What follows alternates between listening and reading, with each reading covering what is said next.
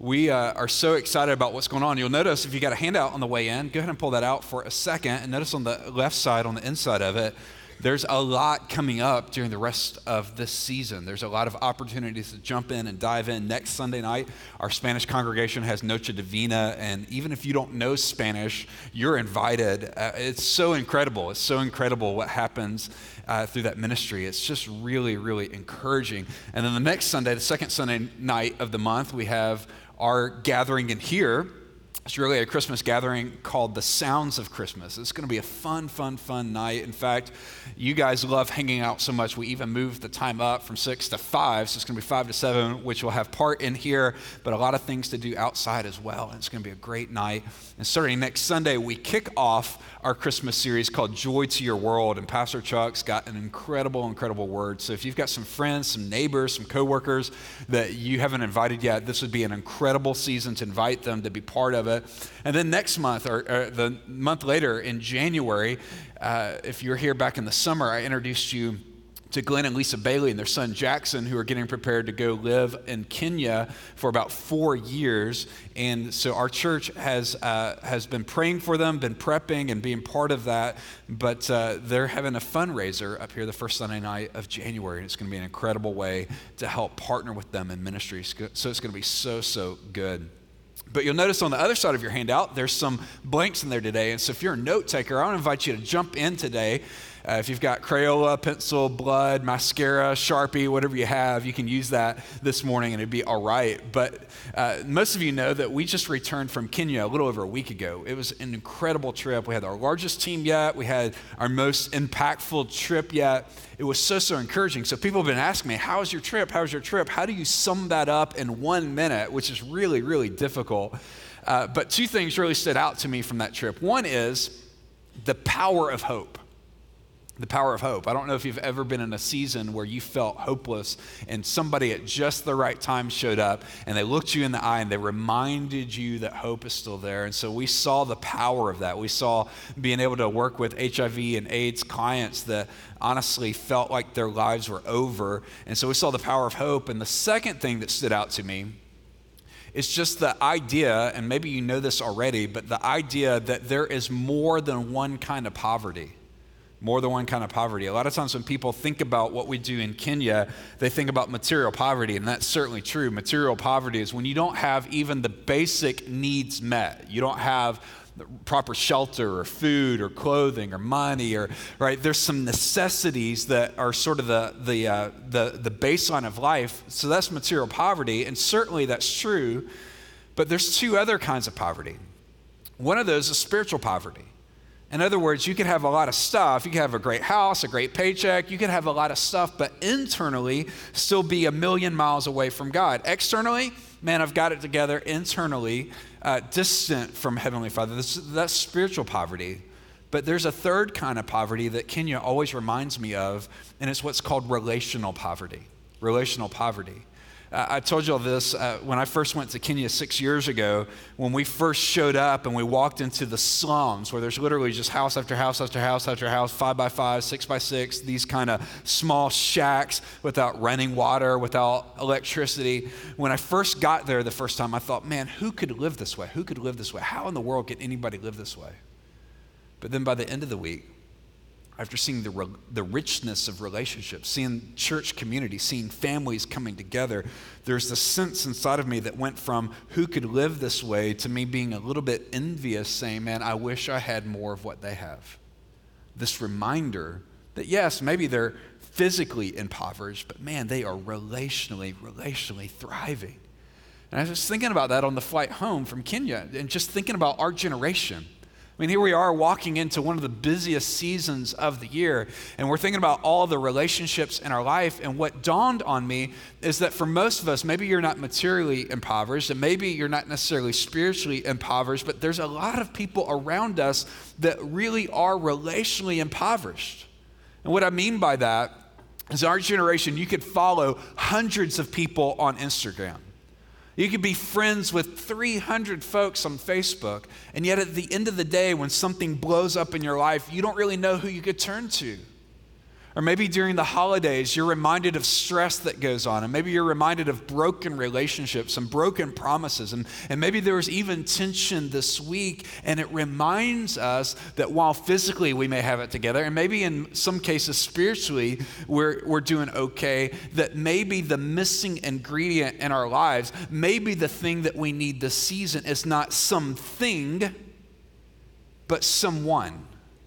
Maybe the missing ingredient is a relationship.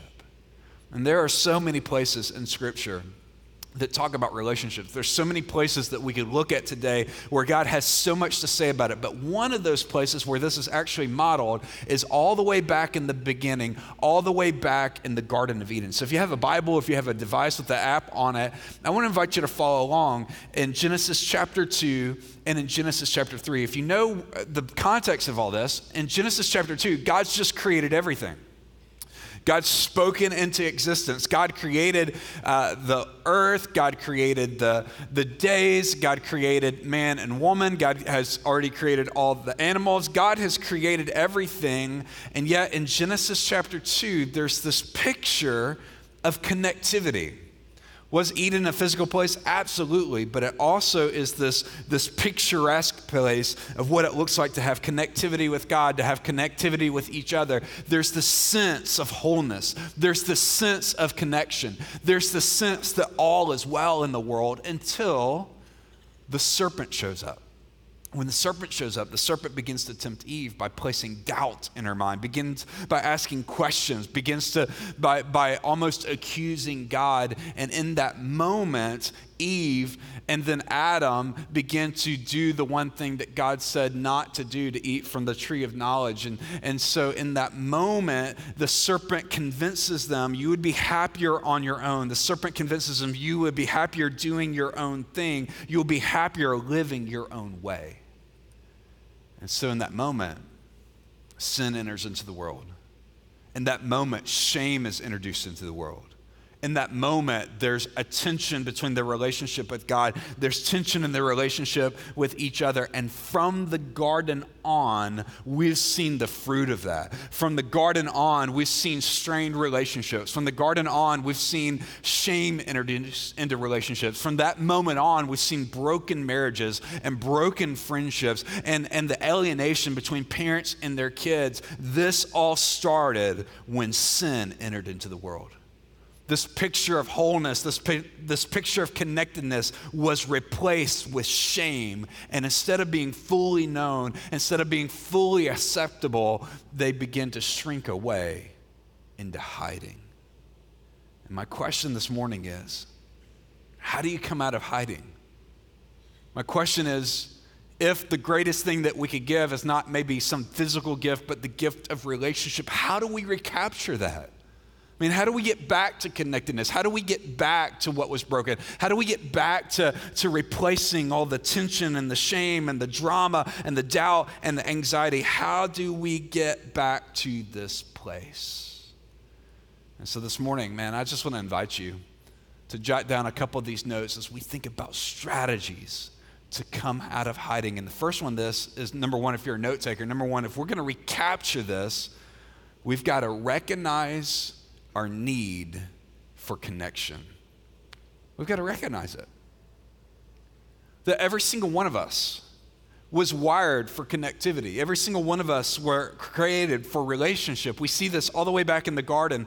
In Genesis chapter 2 and verse 18, it says, Then the Lord said, It is not good for man to be alone. So God's just created everything. God's spoken everything into existence. God created the earth. God created the sun, the moon. God created the animals. God created everything. And at the end of his creation, he stops and he says, It is not good for man to be alone, so I will make a helper who is just right for him. Verse 19. So the Lord God formed from the ground all the wild animals and all the birds of the sky. He brought them to the man to see what man would call them, and man chose a name for each one. This boggles my mind. I mean, early on when I'd read this passage, I would just breeze right past that and not take into account that Adam literally named every single animal. He named every single creature. That didn't happen in a moment. That didn't happen in an afternoon. That's like days, weeks, months, maybe even years. I mean, can, can you imagine that job? Can you imagine at first he starts out, hey, that, that name sounds good. Hey, that makes sense. And then by the end, you're just scrambling for names? I mean, how else do you explain mosquito? Where in the world does that name come from, right? And so Adam sees all of these things paraded in front of him. And yet, here's what it says. Verse 20 of chapter 2 But there was still no helper just right for him.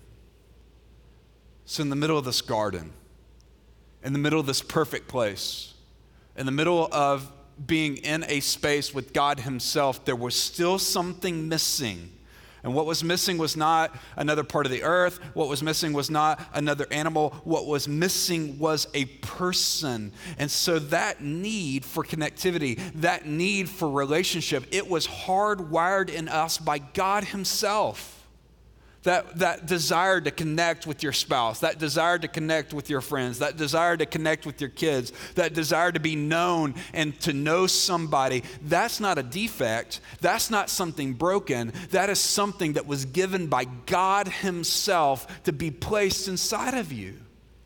And I think sometimes we feel guilty when we feel lonely, or sometimes, especially when we get into the holidays and we think about loved ones that have passed away, or we think about relationships that didn't flourish like we thought they would, or we think about, man, I thought I'd be married by now, or I thought I'd be connected. Sometimes we feel bad, sometimes we feel broken, sometimes we feel like there's something wrong with us, but that points us to the fact that we were created for connection by God Himself. We got to recognize that. And so what happens? It says in verse 21 So the Lord God caused the man to fall into a deep sleep, and while the man slept, the Lord took out of him one of man's ribs. He closed up the opening. Then the Lord God made woman from that rib, and he brought her to the man. So at the end of the day, after he's named all of these animals, there's something missing. And so God creates the woman, and the moment that he sees the woman, here's what it says in verse 23 the man cries out and says, At last, at last, finally. Finally, this one is bone of my bone, and this one is flesh of my flesh. She will be called woman because she was taken from man. This explains why man leaves his father and mother, why he is joined to his wife, and the two are, are united into one. And then listen to this last verse in chapter 2. Listen to verse 25. It says, Now the man and his wife were both naked, but they felt no shame. There's a sense of wholeness, there's a sense of connectedness. Were they physically naked? Absolutely, but they were emotionally naked. They were spiritually naked. They were in this place of connection. They were in this place of openness. They're, they were in this place of all is well. It's this picture of what could be. That's why I say the thing that may be missing isn't something, but someone, because you're wired for connection. Throughout Scripture, you see the power of relationship.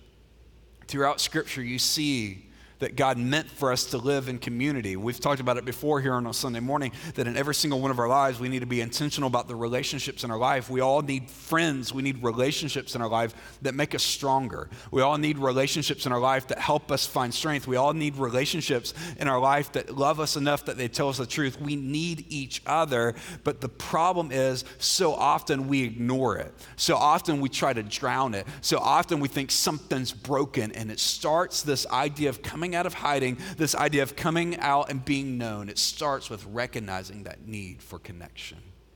We saw this when we were in Kenya. Uh, one of our friends, friends of our church that serves there in Kenya is a guy named Cornell. He's one of the co founders of Care for AIDS, the organization we partner with over the last six or seven years to help hundreds of people come out of AIDS and HIV and to live beyond their status, to have 25 or more years added to that. Uh, it's an unbelievable organi- organization. They've seen 13, 14,000 people go through the program, have each of their lives extended by 25, 30 years. They've seen over 4,000 salvations of people that have come through the program. They've, they've helped prevent 40,000 plus kids from becoming orphans. I mean, it's unbelievable the power and the effectiveness of their ministry. But one of the things I was reminded of is that Cornell told us where sort of this all started for him personally was when his mom called him back home, and Cornell's mom said, Cornell, I just want you to know I've got AIDS and I'm going to die very, very soon. I need you to help take care of the family, your siblings. And by the time Cornell found out, his mom had been bedridden for weeks and weeks and weeks. She'd been sick for a long, long time. And basically, she had called him by her bedside to let him know that she was about to die. And Cornell said that, that's the normal message. That's what most people over there think. They don't think there's any hope. They don't think there's any cure. They don't think that there's anything that can be done. In fact, when people find out that somebody in their neighborhood has HIV or AIDS, they back away from them. They become modern day lepers. They feel alone. And they, re- they read all these billboards for so many years that says AIDS kills, AIDS kills, AIDS kills, that they begin to believe that the moment they find out they have AIDS, they just go home by themselves waiting to die. I think, man, I'm just going to, this is, this is the end. So Cornell's mom thought this is the end. And so she hadn't, didn't have interaction with friends. She didn't have any job that she was doing. She was just waiting to die.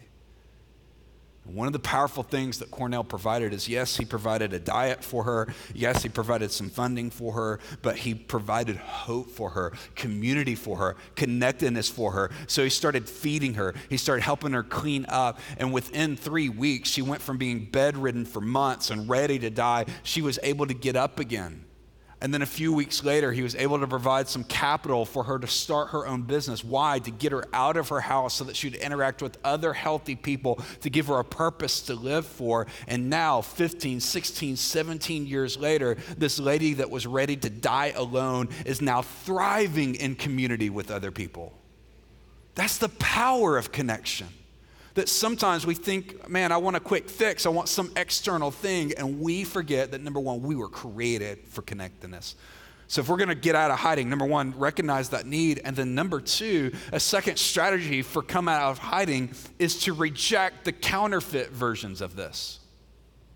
To reject the fake, the counterfeit. That if we're not careful, what happens is relationships are hard. If we're not careful, connecting with other people are, is difficult. If we're not careful, instead of truly connecting the way that God created us to, we settle for the substitute. We settle for something cheaper. We settle for something fake. And so, at the end of chapter two, we see this picture of connectivity where it says they are both naked but not ashamed. But listen to what happens in chapter three. In chapter three, the serpent shows up. And the serpent begins to plant seeds of doubt in Eve's mind. And the, the, the serpent begins to say, Did God really say you can't eat from the tree in the garden? Uh, did God really hold that back from you? And so the, the serpent begins to place doubts and questions in her mind, questioning Does God really know what's best? Does God really care? Does, does God really care about what is best for your life? And in verse 4 of chapter 3, the serpent says, You will not die. God knows that your eyes will be open as soon as you eat, you'll be like God. You'll know both good from evil. And in that moment, Eve is tempted. It says in verse 6 that she saw that the tree was beautiful, that its fruit looked delicious, that she wanted the wisdom, and so she ate of it. And then she takes it to her husband. He eats of it. And then here's what it says in verse 7 At that moment, their eyes were open. They suddenly felt shame at their nakedness so they sewed fig leaves together to cover themselves. In chapter 2, it's this picture of wholeness. In chapter 2, we're connected, everything's great. In chapter two, we've got this open relationship with God. We got this open relationship with the, each other. It's this picturesque moment. They're naked and not ashamed. And then in chapter three, once sin enters into the world, what sin jumps into this picture, they go from being naked and not ashamed to feeling shame and trying to cover themselves. And so they sewed fig leaves to try to f- cover their shame. Fig leaves were never meant to be worn. Fig leaves are never meant to be clothing. Fig leaves were never meant to be the thing that, that we find our identity in. And so, what happens for Adam and Eve is in that moment, they essentially create two versions of themselves. They create the external version of themselves, the clothed version of themselves, the fig leaf version of themselves. That's the version we project to other people. That's the version that we show to people at work. That's the version we show to the people around us. That's the external part. They created this external versus this internal of who they really are. And so shame enters in, anxiety enters in, doubt begins to enter in, and in that moment, they settle for fig leaves. What's interesting is that this story starts with a tree. You fast forward all the way up to Jesus when he dies on a cross made of a tree. The story has two trees in it. The problem is, we often choose the wrong tree. See, fig leaves were never meant to be worn. Now, maybe you didn't pick out a fig leaf today to say, hey, I'm going to wear my Sunday best fig leaf today.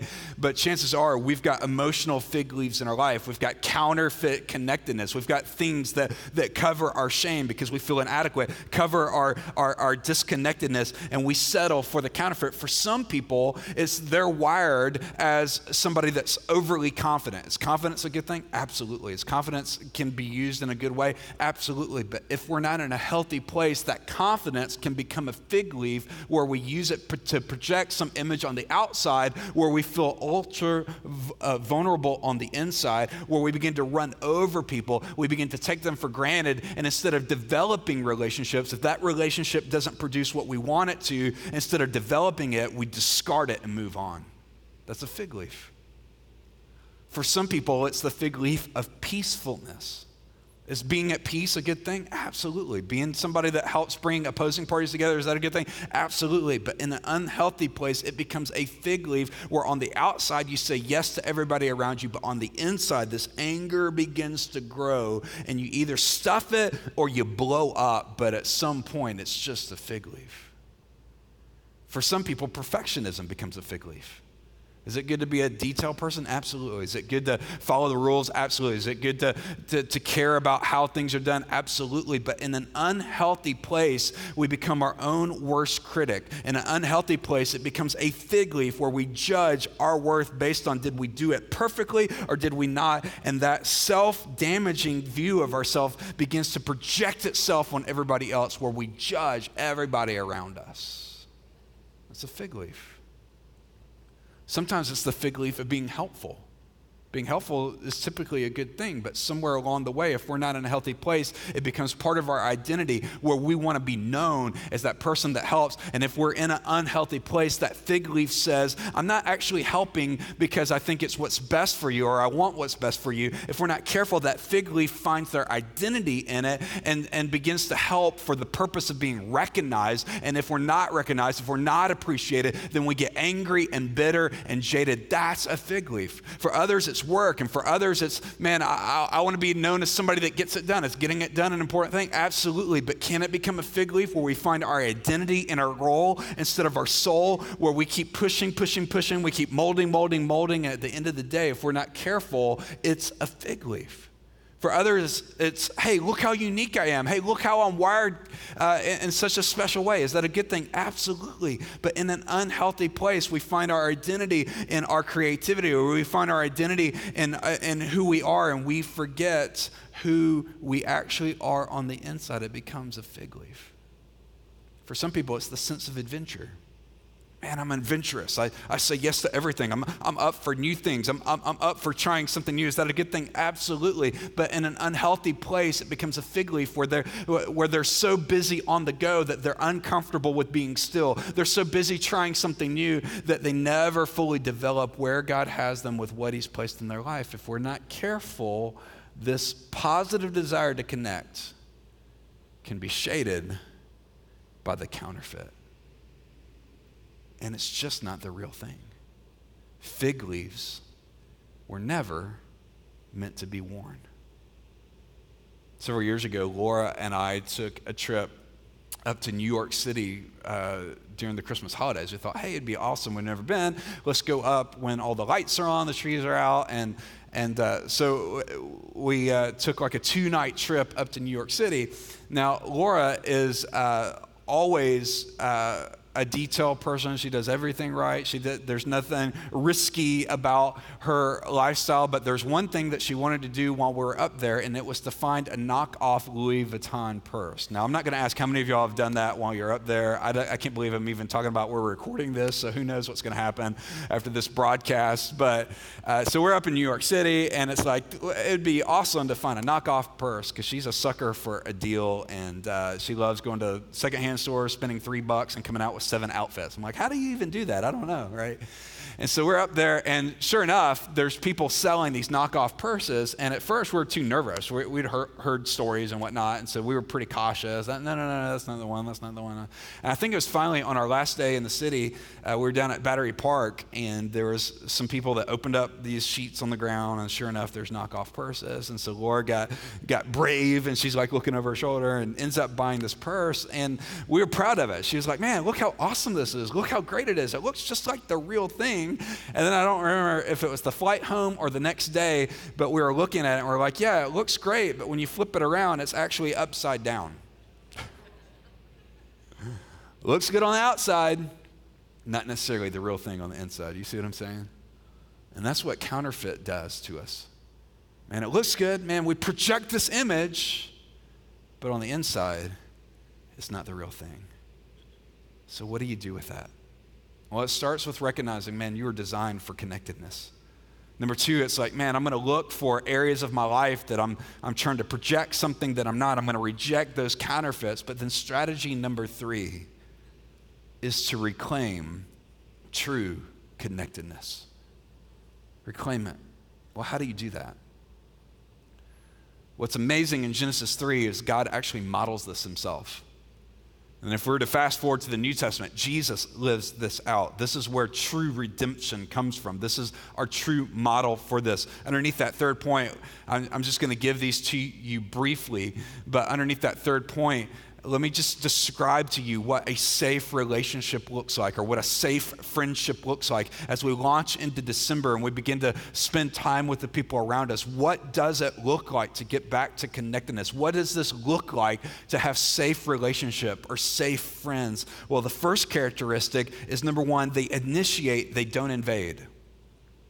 They initiate, they don't invade. And so in other words, it says in verse 8 when the cool evening breeze was blowing through, the man and his wife heard the Lord walking in the garden, so they hid themselves from the God among the trees. And God called to the man and said, Where are you? So when shame enters in, Adam and Eve's best idea is hey, let's cover our shame, let's hide from God. But God, when He shows up, He doesn't beat them up. God doesn't uh, accuse them. God doesn't, doesn't rake them over the coals. Instead, God initiates a conversation. He's not invading, He's not pushing himself in, he's, initi- he's walking towards them. Man, think about that this holiday. If we would initiate where there's been some brokenness in a relationship, or maybe it's in your marriage, to begin to initiate instead of invading. Here's a second characteristic of safe friends. Number two, they question, they don't accuse. They question, they don't accuse. So when God shows up, he's not accusing them. It says in verse 10, uh, when God asks, Where are you? Why are you hiding? Adam responds and says, I heard you walking in the garden, so I hid. I was afraid because I was naked. So there's this shame, there's this self judgment. But listen to what it says in verse 11. God asks him, Well, who told you you were naked? Have you eaten from the tree whose fruit I commanded you not to eat? Who told you this? Does God need this for information? Is God all knowing and yet somehow he doesn't know this happened? No, no, no, no. He's asking questions because questions have a way of causing us to drop our guard. Think about it. The last time somebody confronted you and they accused you, they accused you, they made you feel like they were right and they were wrong. How did you respond? Typically, we lock up. Typically, we put our defenses up. Typically, those conversations don't go anywhere. But when people ask us honest, open questions, man, it helps us to drop our fig leaves. Number three, third characteristic of a safe friend they tell the truth they don't deny. They tell the truth, they don't deny. God doesn't wax over it. God doesn't act like it's not a big deal. God doesn't put a band aid on it Instead, God tells them the truth. He says in verse 17, Since you listened to your wife and you ate from the tree whose fruit I commanded you not to eat, this ground is cursed because of you. All of your life is going to be a struggle to scratch a living from it. It will grow thorns and thistles for you, though you will eat of its grain. By the sweat of your brow, you will have food to eat until you return to the ground from which you were made for you are made from dust, you will return to dust. God is shooting straight with them. He's not being ugly about it, He's not beating them up about it, but He is telling them there are consequences. That's what a safe person does. They tell the truth, they don't deny. They tell the truth. The fourth characteristic is they respond, they don't run away. In verse 9, God calls out, He says, Where are you? Did he know where Adam was? Absolutely. Did he know where Eve was? Absolutely. But instead of, of, of running away from him, he responds to him. He says, Where are you? Verse 10 uh, Adam says, I heard you walking in the garden, so I hid. I was afraid because of you. And what you find is while Adam is trying to cover and while Adam is trying to run away, God's responding to him. God's walking towards him. God's modeling redemption. He's modeling, I'm not afraid of you. I'm not scared of you. Our relationship isn't over. He's walking towards him, responding to him, not running away. That's what safe friendships do. That's what safe relationships do. That in the middle of those tough conversations, in the middle of those tough seasons in our relationships, instead of running away from it, we respond to it. We step into the messiness. And then here's the last one, number five someone that's a safe person, somebody that's modeling this, they protect, they don't expose. They protect, they don't expose. All of us have, have been caught in the crossfires of being vulnerable with somebody and them using it against us. All of us have been in those moments where somebody's like, hey, did you hear what they did? Did you hear? Did you hear? Did That's not what God does. That's not what Jesus does. It says in verse 20 the man Adam named his wife Eve because she would be the mother of all who live. Verse 21 and the Lord God made clothing from animal skins for Adam and his wife. Think about this for a second. Adam and Eve feel shame Adam and Eve feel this disconnection. Adam and Eve feel like life is over, and so they put on fig leaves, they put on this external front, they try to cover their shame, they try to cover their sin, they try to cover up what they have blown. And yet, when God shows up, God performs the first animal sacrifice in all of Scripture in order to cover their shame. Think about that. This is a picture of what was going to happen years and years later. When, after throughout the Old Testament, the way that sins were dealt with was there was some external sacrifice that, that once a year there would be this high priest, and this high priest would offer this animal sacrifice as a way of covering sin, covering sin, covering sin. And every year you had to do it again, and every year you had to do it again, and every year you had to do it again because in the Old Testament, sins were just covered. But when you fast forward all the way up to the New Testament, and you read about God becoming man in the form of Jesus, Jesus living a perfect, sinless life, Jesus going through a sham trial, going all the way to the cross. When Jesus died on the cross, he didn't die for his own sins, he died for my sins, your sins, and the sins of the world.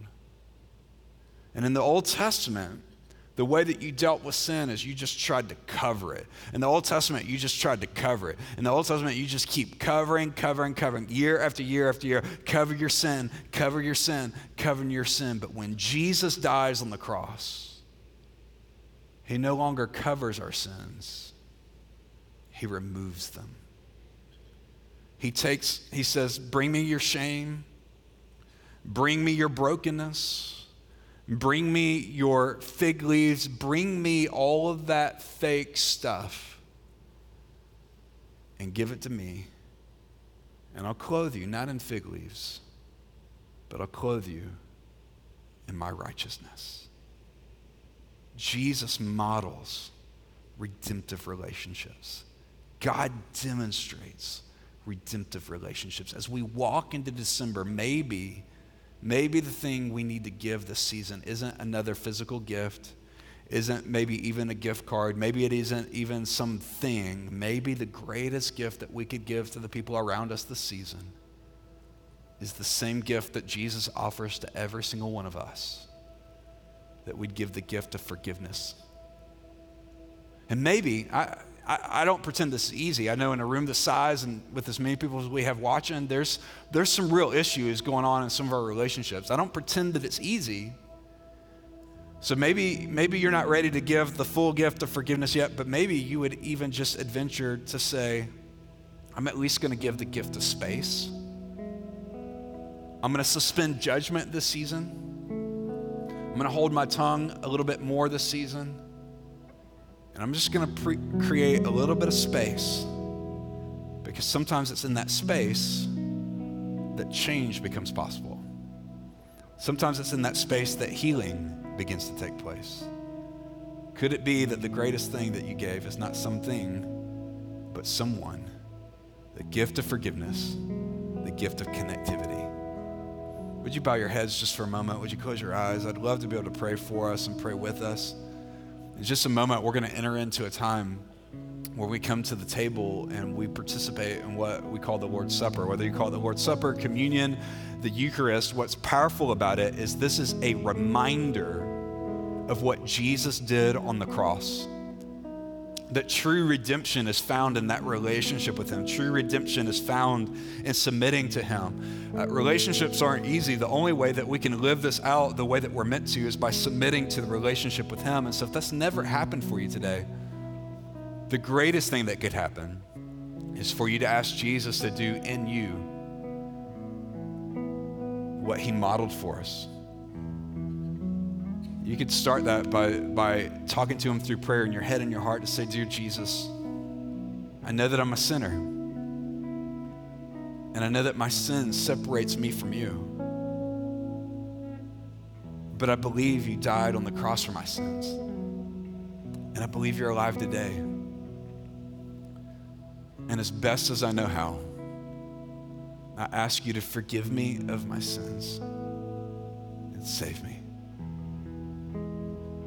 Would you take my shame? Would you take my fig leaves and give me true wholeness today?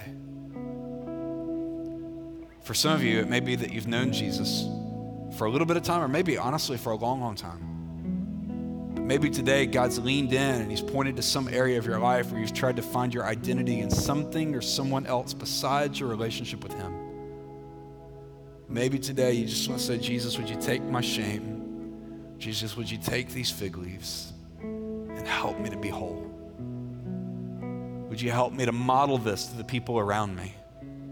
Would you help me to be a safe relationship, a safe friend, a safe spouse, a safe child? Would you help me to live out this kind of relationship? In just a few moments, I'm going to finish praying, and when I finish praying, we're going to stand together. And you'll find all across the room, we've got tables set up with the elements of the Lord's Supper. You'll just find trays that have stacks of two cups in them. The bottom cup has a wafer that represents the bread, the, the body of Christ. The top cup has the juice that represents that Jesus shed his blood for us. And so when I finish praying, we'll stand and I'll just invite you, if you know Christ personally, if you've put your faith in him, man, this is for you. You can come to the, the table nearest to you. There's tables in the back, there's tables across the front. If you've got a dietary restriction, there's some gluten free right here in the center. But I'm going to invite you in just a moment to come, take a stack of those cups and bring it back to your seats, and then either stand or sit very quietly, very reverently. And then maybe spend some moments talking to your Heavenly Father about this gift that He gives to us. Father, thank you for today. Thank you that you model what safe relationships look like. God, help us never take for granted the price that you paid. And it's in Jesus' name we pray. Amen. Amen. If you'll stand together, and right now, very quietly, very reverently, if you know Christ personally, I just invite you to come to whatever table is nearest to you and to take these cups back with you to your seat. And as you get to your seat, to very prayerfully, very quietly spend a few moments with your Heavenly Father. And then we'll take them together.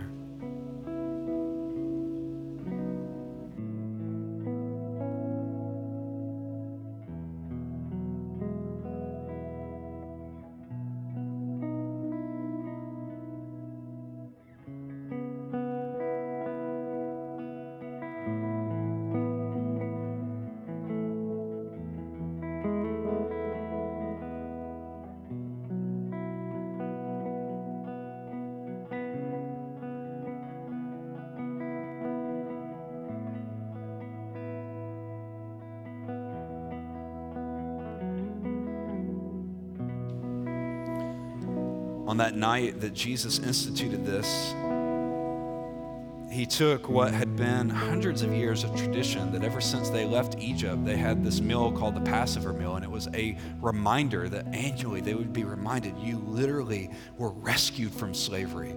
You were literally brought into a new life. And so every time they took that meal, it was that reminder.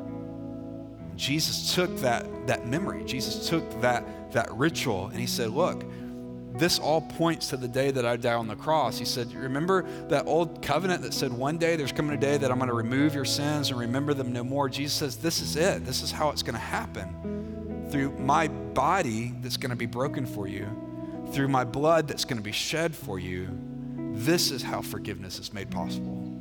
Not through works, not through covering, not through external, but through what Jesus did on the cross. Father, thank you for this moment for this reminder that you died and you rose again. Help us to never forget. And Jesus took that bread and said, This is my body, which is broken for you. Take and eat.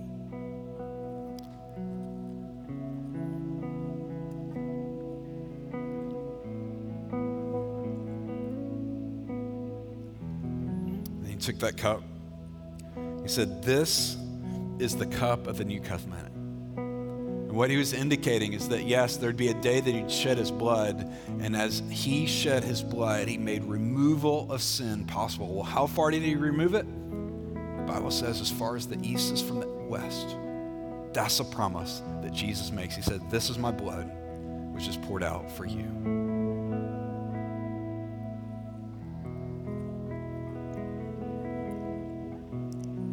You don't mind, would you stand quietly with me?